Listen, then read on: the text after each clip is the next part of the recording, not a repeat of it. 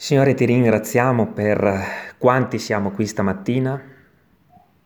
Ti ringraziamo perché ognuno di noi è gioioso anche nel sentire le notizie che ho condiviso, Signore, anche nel sapere della salute eh, di Joseph, eh, di Samuel.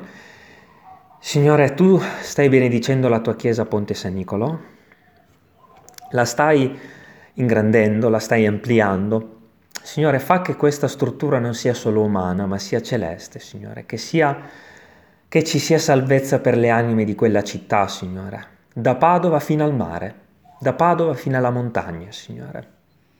Ti preghiamo di continuare a benedirci, ti ringraziamo per questo ragazzo che stai mandando, per Chris.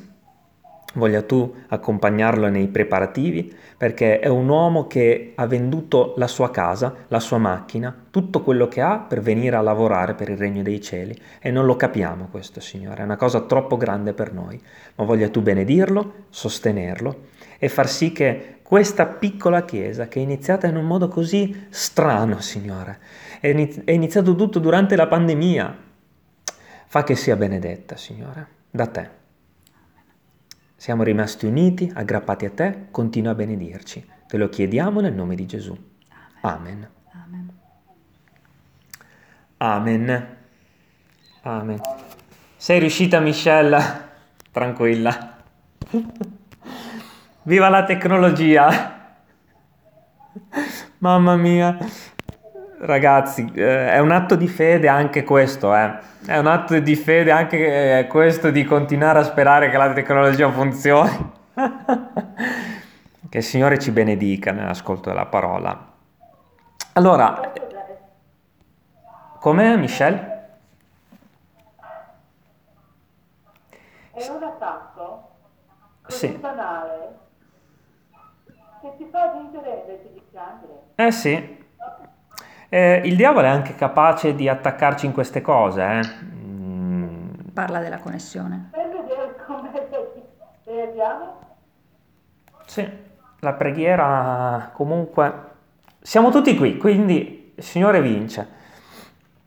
Allora, siamo in Romani, eh, siamo in Romani 7, eh, versetto 14, scusa tesoro. No. E è una parola che mi ha Ba, lo dico, lo so che lo dico tutte le volte prima di iniziare, è una parola che mi ha aiutato molto, perché ricordare queste cose al mio cuore è sempre bello. Prima di leggerla facciamo un riepilogo di quello che abbiamo meditato le altre volte. Vi ricordate che abbiamo parlato di più o meno tre cose. Vi ricordate che abbiamo parlato del sangue, della croce, nei mesi passati, della legge, di tutte queste cose.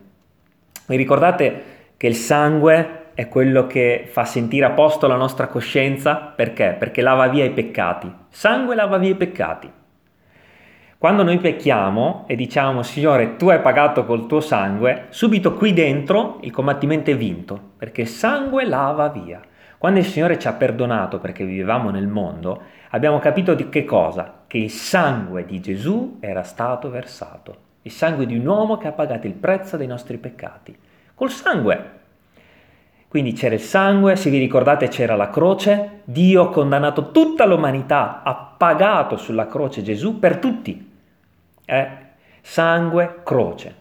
Cro- sulla croce c'era un uomo e attraverso la croce Dio ha saldato il prezzo di tutta l'umanità. L'uomo è stato condannato in Gesù Cristo sulla croce. È un piccolo riepilogo per proseguire nel percorso. Se vi ricordate abbiamo parlato della legge di Dio, a cosa serviva? Vi ricordate che Dio doveva risolvere un piccolo problema, cioè l'uomo doveva avere bisogno di Dio e per farlo Dio doveva farlo sentire peccatore, no?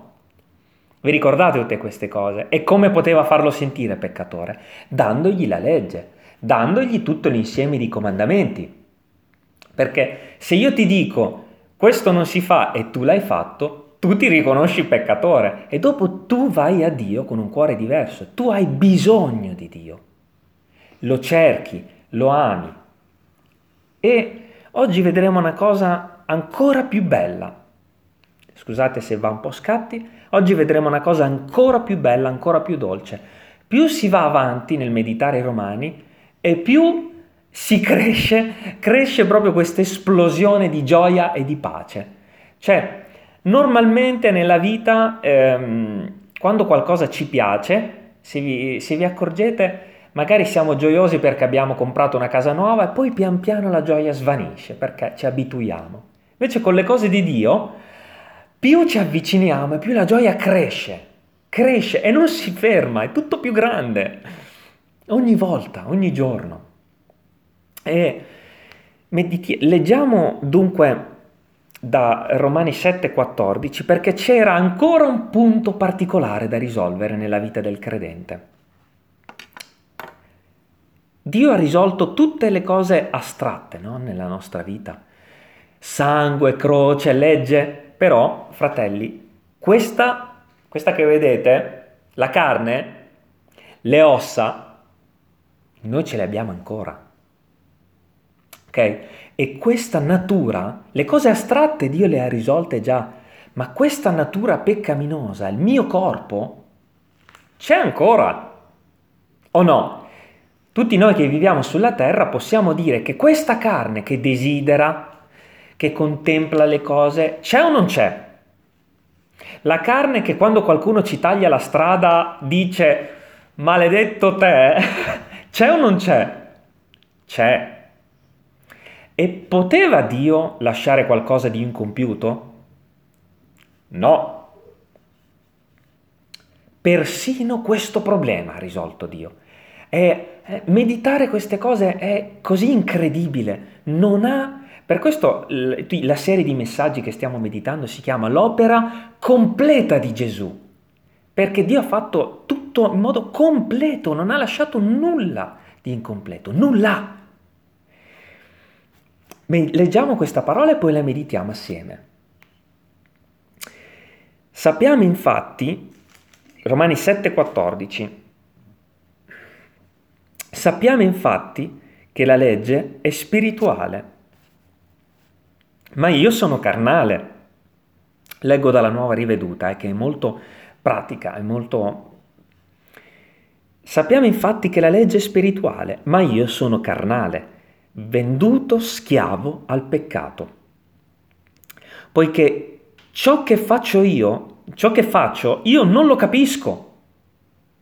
Cioè io faccio cose che non voglio, che non comprendo. Faccio cose che non vorrei. Rileggo, poiché ciò che faccio io non lo capisco. Infatti non faccio quello che voglio, ma faccio quello che odio. Pensate che strano, cioè, chi di noi non si è trovato in questa situazione?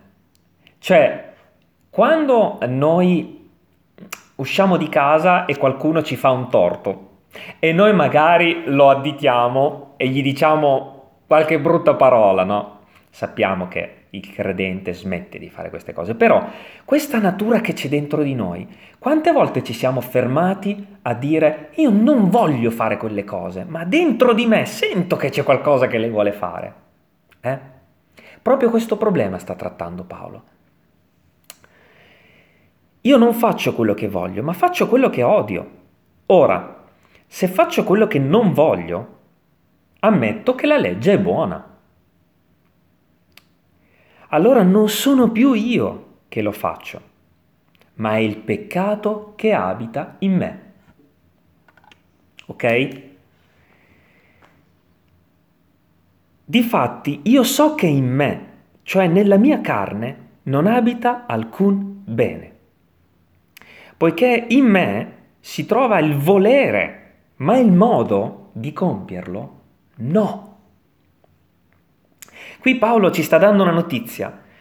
Tutti noi, nella coscienza, vogliamo fare il bene, no? Vogliamo amare il prossimo, vogliamo fare il bene, vogliamo andare al lavoro e vogliamo fare del bene a tutti, senza essere magari tristi o rabbiosi o violenti. No, tutti noi abbiamo la coscienza di Dio qui dentro e vogliamo fare il bene. L'Apostolo Paolo ci sta dicendo che non possiamo che questa qui, questa carne, non può in nessuna maniera.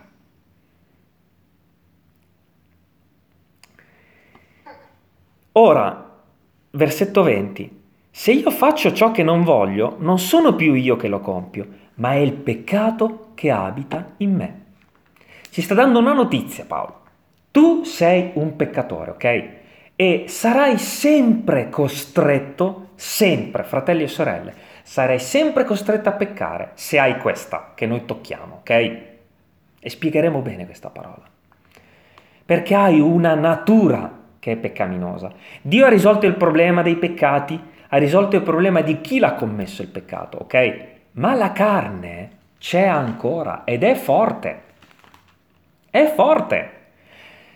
Se qualcuno ci chiede di pagare il triplo delle tasse che noi vorremmo pagare, la natura peccaminosa che abbiamo, la prima cosa che dice è maledetta eh, Equitalia, maledetto il presidente, maledetto Draghi, maledetto chiunque ha in mano le banche. La prima cosa che ci viene in mente è di maledire. Perché? Perché abbiamo la carne. Se qualcuno ehm, ci buca le ruote dell'auto, qual è la, la prima cosa che fa la natura peccaminosa? È volere ammazzare quella persona, ok? Fratelli, abbiamo la carne.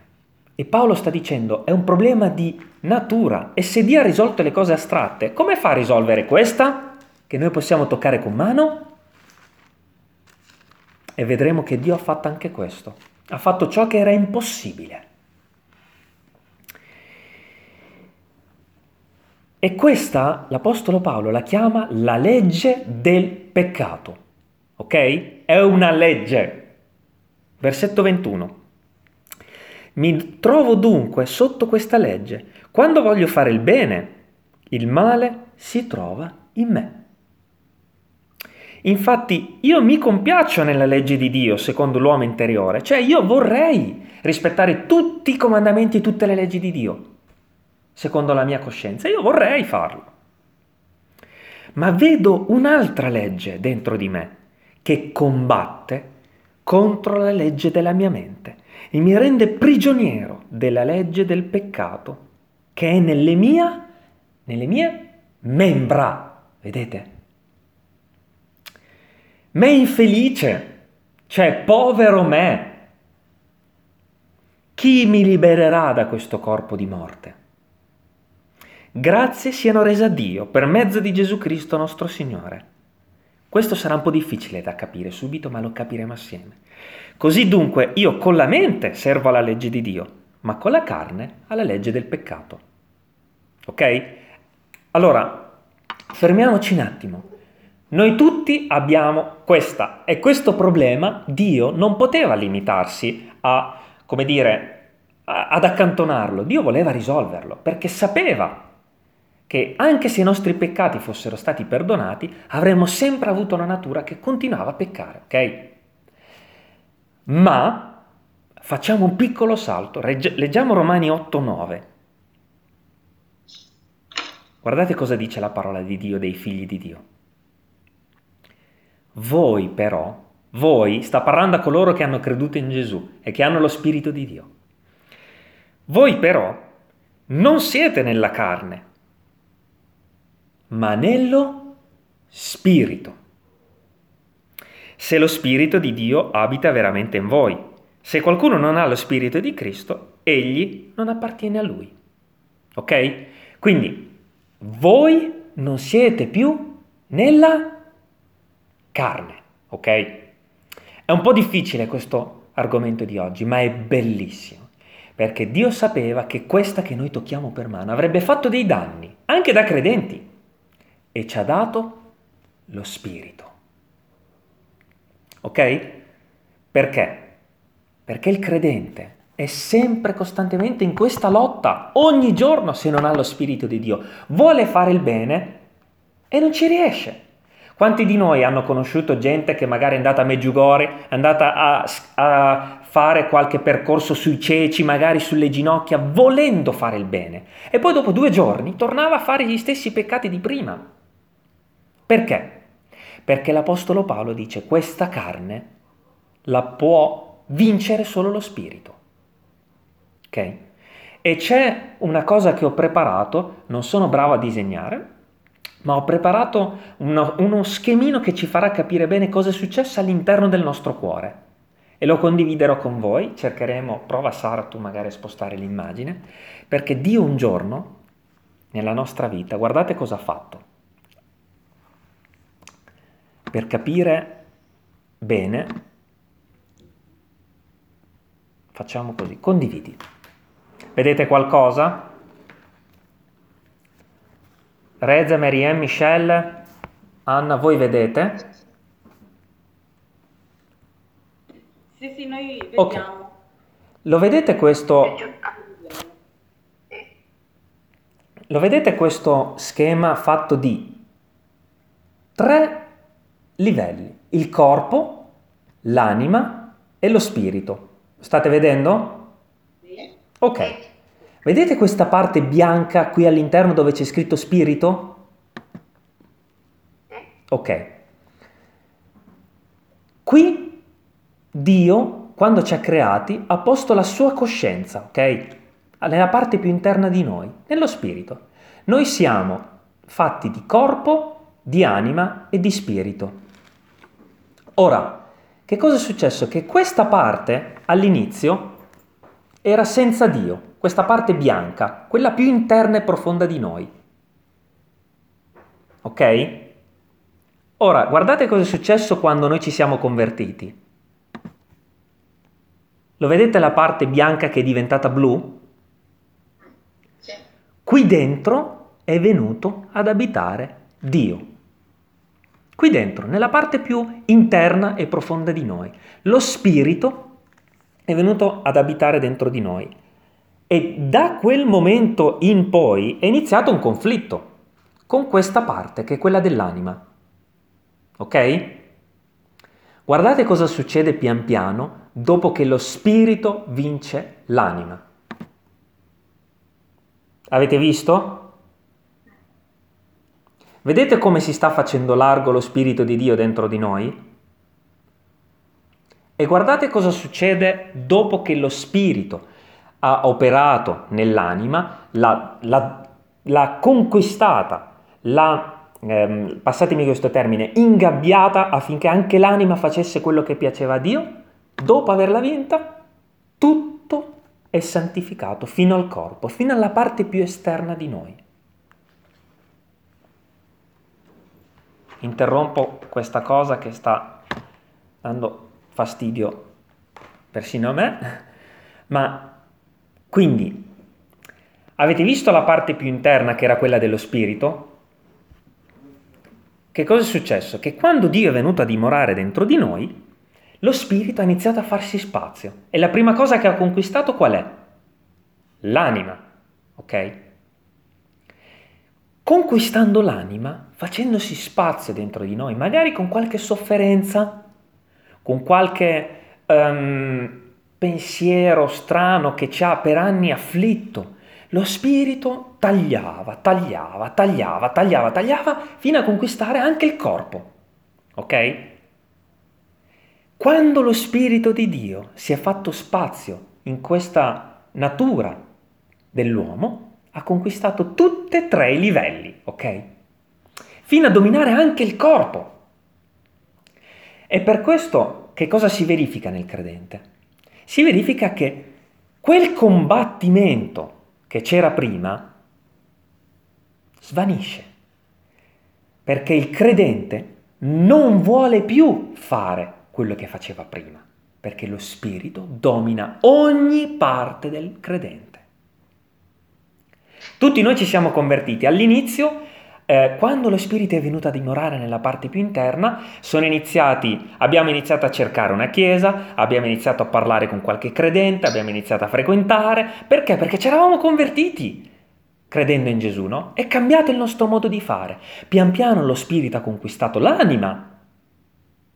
Abbiamo smesso di fare quello che facevamo prima e fin quando il corpo non ha cominciato a conquistare e fin quando lo spirito non ha cominciato a conquistare anche il corpo. E quel combattimento che diceva Paolo, io voglio fare il bene ma non ci riesco, voglio ma non ci riesco, anche quello lentamente svanisce. Sapete perché? Perché la lotta nel credente svanisce perché lo spirito conquista persino il corpo. E vi ricordate quel messaggio che ho condiviso, quello di, eh, come si chiama, quell'evangelista, quello che ho condiviso nel gruppo di Whatsapp, di quel credente che si è convertito e lui diceva, io non voglio più rubare per mangiare.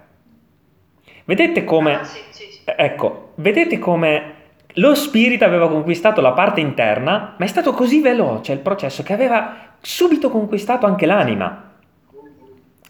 E quella persona, dopo aver conquistato anche l'anima, anche il corpo non voleva fare più quello che faceva prima, no?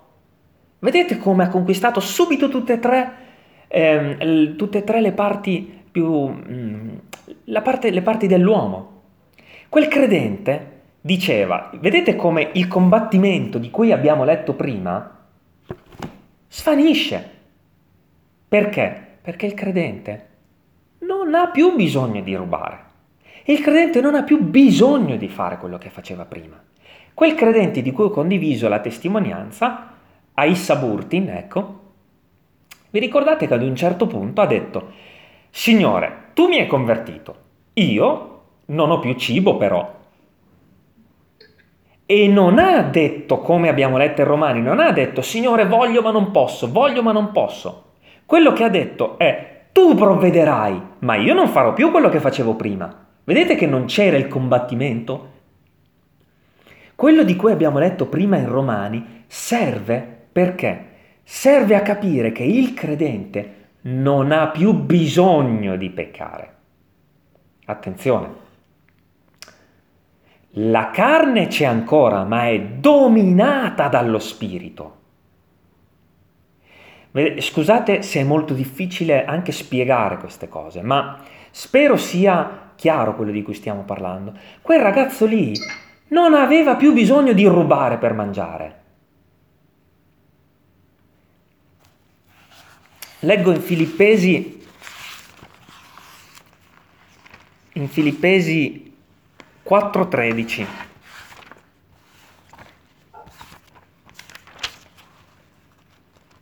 Guardate che bella la parola di Dio, mamma mia, è proprio commovente.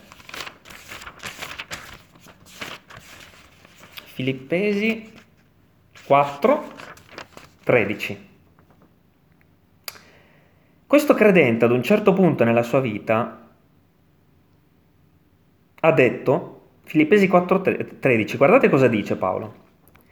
Io posso ogni cosa in chi? In colui che mi fortifica. Ma colui che mi fortifica, dov'è adesso? Non è dentro di te. Non ha conquistato la parte che era bianca e poi è diventata blu e si è allargata, ha conquistato l'anima fino anche il corpo. De- dov'è colui che mi fortifica adesso? Tutti noi che siamo credenti, chi ha creduto? Dov'è colui che mi fortifica adesso? Qui dentro. E attenzione, Colossesi, poco prima, spostiamoci in Colossesi 2.9. Scusate, dopo, Colossesi 2.9.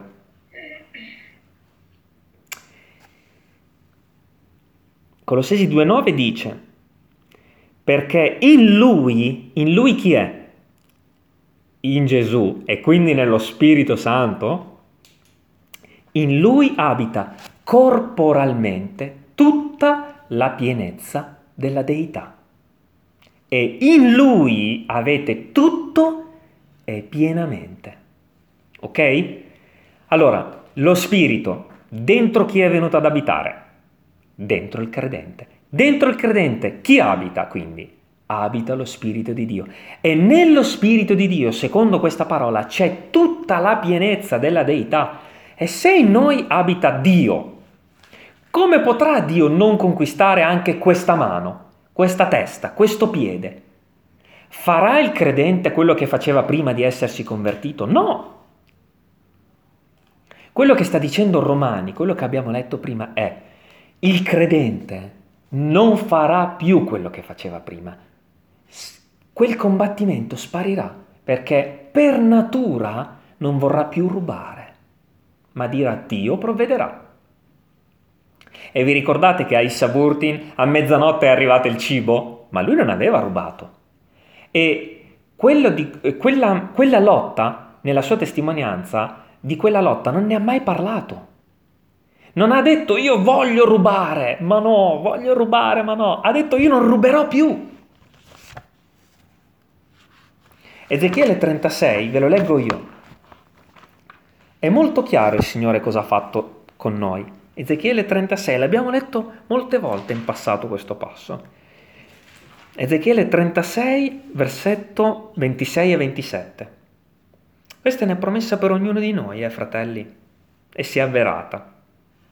Leggiamo dal 25, anzi dal 26, dai. Vi darò un cuore nuovo e metterò dentro di voi uno spirito nuovo. Toglierò dal vostro corpo un cuore di pietra e vi darò un cuore di carne. Metterò dentro di voi il mio spirito e farò in modo che camminiate secondo le mie leggi. Ma vediamo il nesso con quello di cui abbiamo letto prima in Romani? Cioè, la legge della carne per il credente è vinta. Dio ci ha dato il suo spirito e ha fatto sì che noi camminiamo secondo quella legge dello spirito della vita. Se dentro di noi c'è ancora la lotta, vuol dire che lo spirito o non è entrato o ancora non si è fatto spazio no? fino a conquistare tutto. Ma la lotta, fratelli, deve sparire, perché quella testimonianza di cui ho parlato prima ci parla di un uomo che non aveva più dubbi su quello che voleva e non voleva fare. Il combattimento è sparito. Allora capiamo quando in Romani prima abbiamo letto versetto 25, ve lo leggo per spiegare bene. La seconda parte del versetto 25. Così dunque io con la mente servo alla legge di Dio, ma con la carne alla legge del peccato. Che cos'è che sta dicendo Paolo adesso? Fratelli, commetteremo sempre qualche peccato. Questo sta dicendo Paolo. La natura, questa carne, c'è ancora, ok? Tu, Anna, peccherai ancora. Tu, Michelle, peccherai ancora. Tutti noi qui peccheremo ancora. Ma il bisogno di peccare per il credente non c'è più, perché io ti ho dato il mio spirito. Questa natura lotterà ancora con quella parte blu che abbiamo visto prima. Non so se è chiaro quello che sto dicendo ci sarà sempre un contrasto tra la parte blu e la parte che c'è all'esterno della nostra vita. Quando noi vedremo una vetrina di un negozio, probabilmente quest'occhio la desidererà ancora, ma siccome lo spirito la domina, non avremo più bisogno di quella cosa. È chiaro quello che ho detto? Perché è molto complicato eh, descrivere queste cose era un problema di natura. Dio ha vinto la nostra carne. Il credente non ha più bisogno di comprare una macchina da 300 cavalli. Il credente non ha più bisogno di andare al lavoro e litigare con qualcuno. È una questione di bisogno. La lotta non c'è più. Perché? Continuiamo a leggere in Romani 8. Non c'è dunque più nessuna condanna per quelli che sono in Cristo Gesù, perché la legge dello Spirito della vita in Cristo Gesù mi ha liberato dalla legge del peccato e della morte. Fratelli, chiunque qui questa mattina che ha lo Spirito di Dio, quello che sta dicendo la parola è non è più costretto a peccare. Ok? Perché in lui abita lo Spirito di Dio. Non è più costretto. Se pecca è perché magari lo Spirito non sta vivendo in lui, è un po' magari messo da parte, lo abbiamo un po' dimenticato, messo in un'angolina. E lo Spirito, vi ricordate quei tre livelli? Lo Spirito non sta dominando tutti quei tre livelli. Ma il credente non è più costretta a peccare. La sua carne non ha più forza, ha perso quel dominio okay, che aveva sull'uomo. Ma vi siete accorti che quando vi siete convertiti avete smesso di desiderare le cose di prima? Vi siete accorti che da quando vi siete convertiti eh, quella natura ehm, quella natura è costantemente presa a pugni spirituali dallo spirito? Questo è lo spirito che sta lottando dentro di voi. Ma quello che dice Dio è, se tu stai peccando, sappi che non sei più costretto a farlo, perché c'è qualcuno dentro di te che è più forte della tua carne. Fallo vincere, fallo trionfare, fagli conquistare fino anche alla punta delle tue unghie. Ok? Se il credente pecca, non è perché Dio non ha vinto quel combattimento, è perché il credente non sta facendo vivere lo spirito. Ma è il bisogno di peccare. Se un credente dice ancora non posso non peccare, quella è falsità, vuol dire che non c'è lo spirito. Se un credente dice non posso evitare di peccare, quella è una bugia. Ok? Vuol dire che non c'è lo spirito.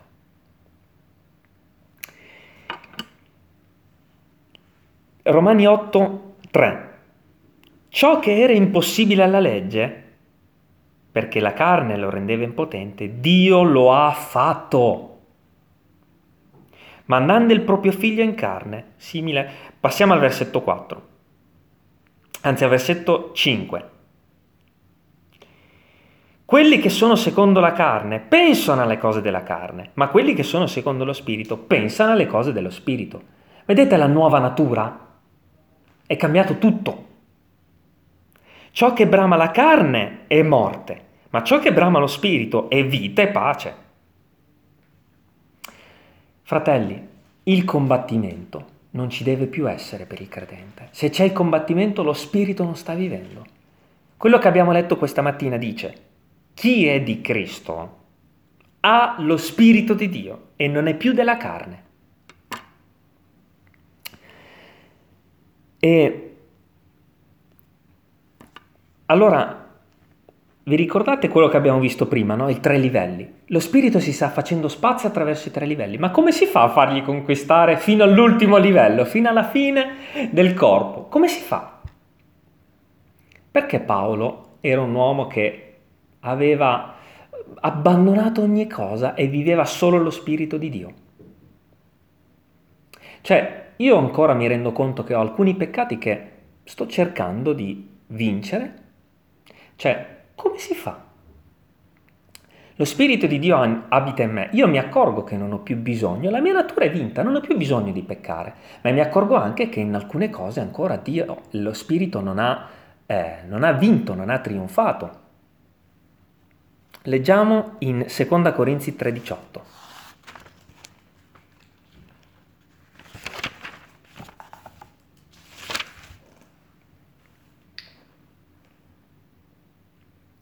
Questa è una parola, fratelli, che ce la dobbiamo ricordare tutti i giorni della nostra vita. Vogliamo che lo Spirito conquisti fino alla, all'ultima linea sottile di quello schema che abbiamo visto prima? Lo vogliamo sì o no? Io sì. Io lo voglio. E noi tutti, a viso scoperto, contemplando come in uno specchio la gloria del Signore, siamo trasformati nella sua stessa immagine, di gloria in gloria, secondo l'azione del Signore che è lo Spirito. Allora, il combattimento, fratelli, non ci deve più essere. Il credente non desidera più fare le cose che faceva prima, perché lo spirito abita in lui, ma questo spirito deve conquistare tutto, tutto. Lo spirito lo ha fatto Dio, lo ha conquistato. Lo spirito ha continuato a combattere, ha conquistato anche l'anima. Lo spirito vuole conquistare anche tutto il tuo corpo. Tutto. Non vuole lasciare nulla di incompiuto. Ma chi è che deve contemplare? Cosa abbiamo letto qui? Contemplando a viso scoperto. Non possiamo lasciare a Dio tutta la responsabilità. Perché? Perché c'è bisogno che il credente contempli. Se il credente non contempla Gesù e Gesù è la parola di Dio, non viene trasformato. Anzi, pian piano quella parte blu si restringerà. Se il credente smette di leggere la parola di Dio, di pregare, di stare con il Signore, quella parte blu tornerà ad essere sempre più piccola. Non andrà via, mai, ma verrà spento, dice la parola di Dio. E quella parte bianca che c'era all'inizio, ok? Ingabbierà tutto. Lo spirito non abbandonerà mai il credente, ma verrà relegato in un angolo remoto del cuore e il credente finirà a commettere tutti i peccati che, no, che, che, che aveva smesso di commettere. Fratelli, è una cosa seria, è una cosa molto seria. Lo spirito conquista, conquista, conquista, conquista, ma se noi non contempliamo come abbiamo qui letto, lo spirito fugge. Fugge. Sapete perché? Perché lo spirito non vuole stare a contatto col corpo. Non vuole stare nemmeno a contatto con l'anima che non è pura. Lo spirito, siccome è Dio ed è santo, se ne va. E fratelli, ci sono condizioni che fanno paura nella parola di Dio e nella realtà. C'è gente che è finita anche a commettere peccati obbrobriosi per aver abbandonato la meditazione della parola di Dio. Non voglio fare gli esempi, perché ci sono esempi tremendi, ma io non lo dico per, per voi stessi, io lo dico prima di tutto per me. Poi se questo è utile a voi, ben venga, siete, Signore vi ha messo sotto la mia responsabilità, ma fratelli, io parlo prima di tutto per me. Se io non mi sveglio e non leggo questa, lo spirito non vuole stare a contatto col mio corpo peccaminoso, vuole conquistarlo. E la condizione più bella che mi piace meditare nella parola di Dio, ricordatevi quei tre cerchi, quelle tre sfere. La condizione più bella è raccontata in Atti 5.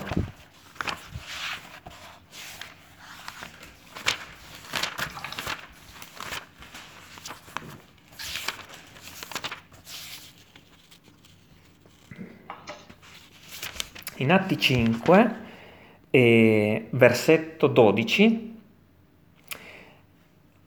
c'è la testimonianza che lo Spirito può conquistare fino all'ultima parte dell'uomo, ma non solo all'ultimo, all'ultimo strato che è il corpo, può anche addirittura mettere in contatto delle persone all'esterno con quella parte più intima di noi. Cioè lo spirito aveva conquistato degli uomini fino alla punta delle loro unghie, fino alla, ai loro capelli, fino ai loro vestiti. Guardate cosa può fare Dio dentro un uomo. Ma che bello è! Atti 5:12. Molti segni e prodigi erano fatti tra il popolo per le mani degli apostoli e tutti di comune accordo si trovavano sotto il portico di Salomone. Ma nessuno degli altri osava unirsi a loro. Il popolo però li esaltava. È da qui che ci interessa. E sempre, più, sempre di più si aggiungevano uomini e donne in gran numero che credevano nel Signore Tanto che, fratelli, state a sentire, tanto che portavano persino i malati nelle piazze, li mettevano su dei lettucci e giacigli affinché quando Pietro passava, almeno la sua ombra ne coprisse qualcuno. Anche la folla delle città intorno a Gerusalemme accorreva, portando malati e persone tormentate dagli spiriti immondi e tutti erano guariti. Ora ci sarebbe molto da dire che riguarda la fede di quelle persone che arrivavano, ok? Cioè è un po' più ampio questo discorso, ma il punto qual è? Può Dio guarire persino attraverso la mia ombra in questo momento? Non credo proprio. Perché? Perché lo Spirito non ha conquistato ancora fino alla punta delle mie dita. Ok? Perché fino all'ultimo giorno lo Spirito di Dio vorrà farsi spazio. Il combattimento nel credente generalmente si ferma tra l'anima e il corpo, ok? Si ferma lì e pian piano si sposta un po' di qua, un po' di là l'asticella, ok? Ma lo spirito vuole conquistare tutto, tutto. E io credo, perché ci sono testimonianze bibliche, ho anche conosciuto di persona un pastore in Inghilterra che quando lo vedevo era così santo. Lo spirito dominava così tanto il suo essere che io sono convinto che qualche persona, persino nella sua stretta di mano, fosse stata guarita da, da questa visita di questo uomo benedetto. Perché? Perché la parola di Dio è verità. E lo spirito è verità. E lo spirito vive e vuole conquistare tutto. E lo spirito può operare anche attraverso una persona credente. Noi limitiamo lo spirito qua dentro, ma lo spirito vuole, vuole agire anche all'esterno di noi. E sapete cosa dice la parola? Che normalmente le concupiscenze, le ricchezze, le spine di questa vita affogano la parola di Dio ma lo spirito non è cambiato. Quando Gesù andava in giro per Gerusalemme, andava in giro per tutta la Giudea, andava in giro per la Samaria, la gente andava a lui, si inginocchiava, chiedeva a Gesù e Gesù dava. Ma ci sono testimonianze oggi nel paese eh, di Reze Meriem, in Arabia Saudita, in Cina, in India, di persone che vanno dal pastore della chiesa e, il pastore della chiesa dice io non posso fare niente per te, niente, io non ti posso guarire, ma in me abita lo Spirito di Dio. Per quello che il Signore mi ha dato, io te lo do. Ma fratelli, chi è che deve lasciare che lo Spirito conquisti tutto? Io, tu contemplando a viso scoperto. Che cosa vuol dire contemplando a viso scoperto? Prega, medita, leggi, stai con me. Quando Mosè salì sul monte, Mosè stava con Dio. Questo deve fare il credente. Questo deve fare. E, e in modo naturale lo spirito conquista. E ricapitolando quello che ci siamo detti oggi, vi ricordate che c'era la legge di Dio, i comandamenti di Dio? Dio ce li ha dati. La legge di Dio, la legge della carne e la legge dello spirito della vita. Qual è la più forte? la legge dello spirito della vita. E Dio l'ha data, fratelli, Dio l'ha data a persone comuni mortali che abitano sulla terra, figli di Dio. Cioè la legge più forte di tutte le età, la legge più forte di tutte quelle che sono state create in Eden, con i profeti, in Giuda, attraverso tutti i regni, tutte le leggi che ci sono, che ci sono state, la legge della carne, la legge scritta, tutte sconfitte messe da parte dalla legge dello spirito della vita.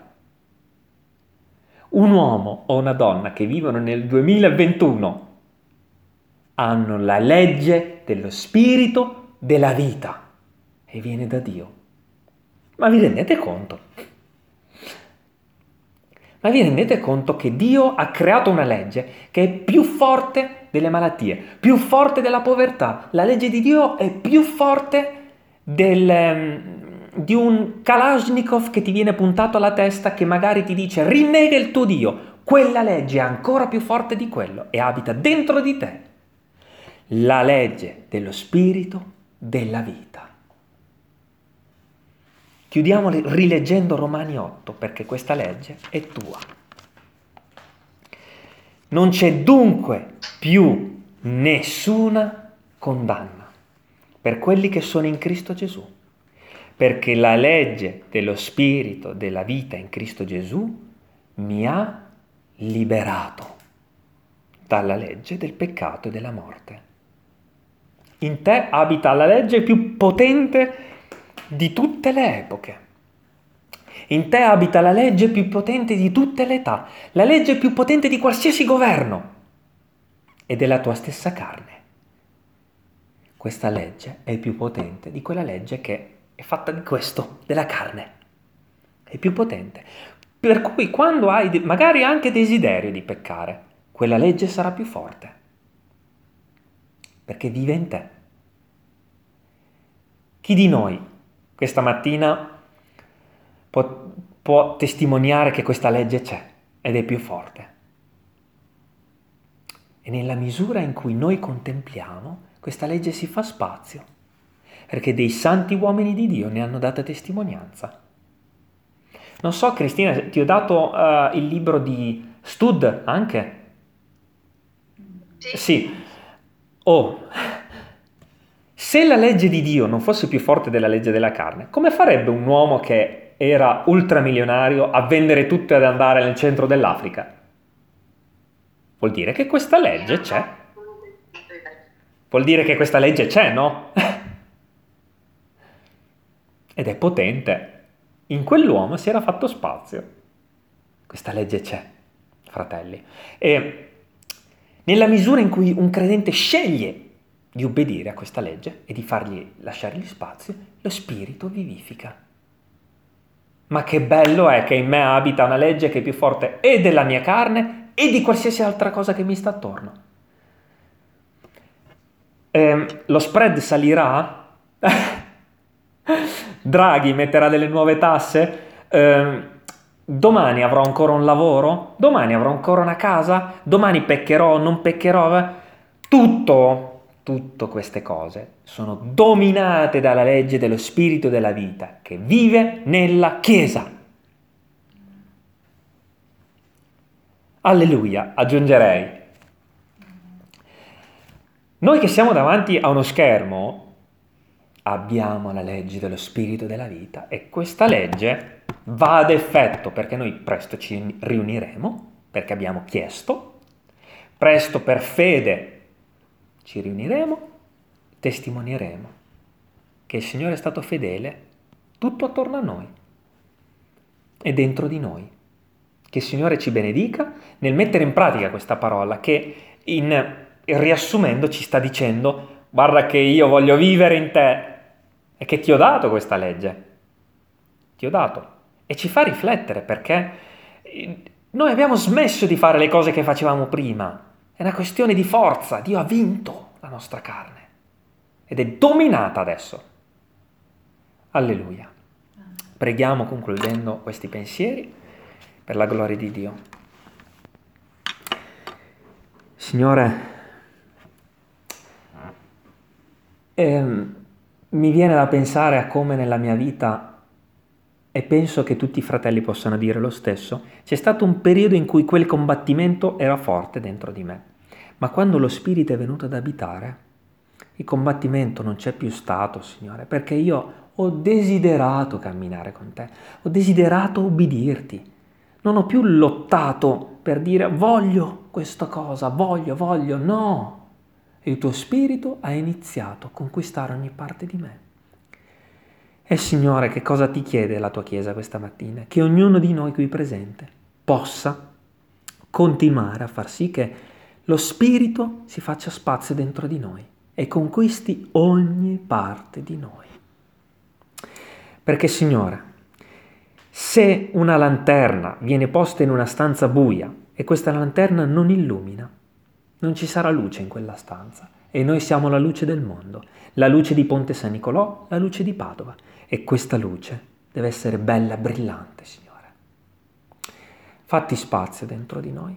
Vogliamo continuare a smettere, smettere di, far, di far sì, Signore, che questa carne abbia ancora spazio in noi. Vogliamo che il tuo spirito la conquisti interamente, perché lo ha già fatto.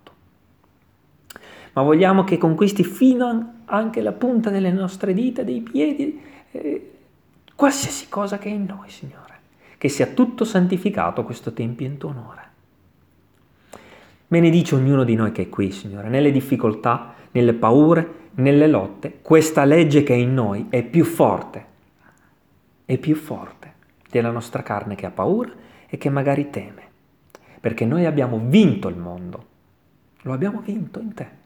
Colui che è in me, e abbiamo meditato che in noi abita la pienezza della deità, è più forte di colui che è nel mondo.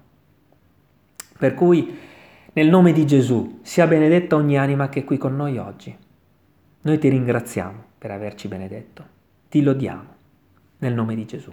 Amen. Amen. Amen. Michelle sicuramente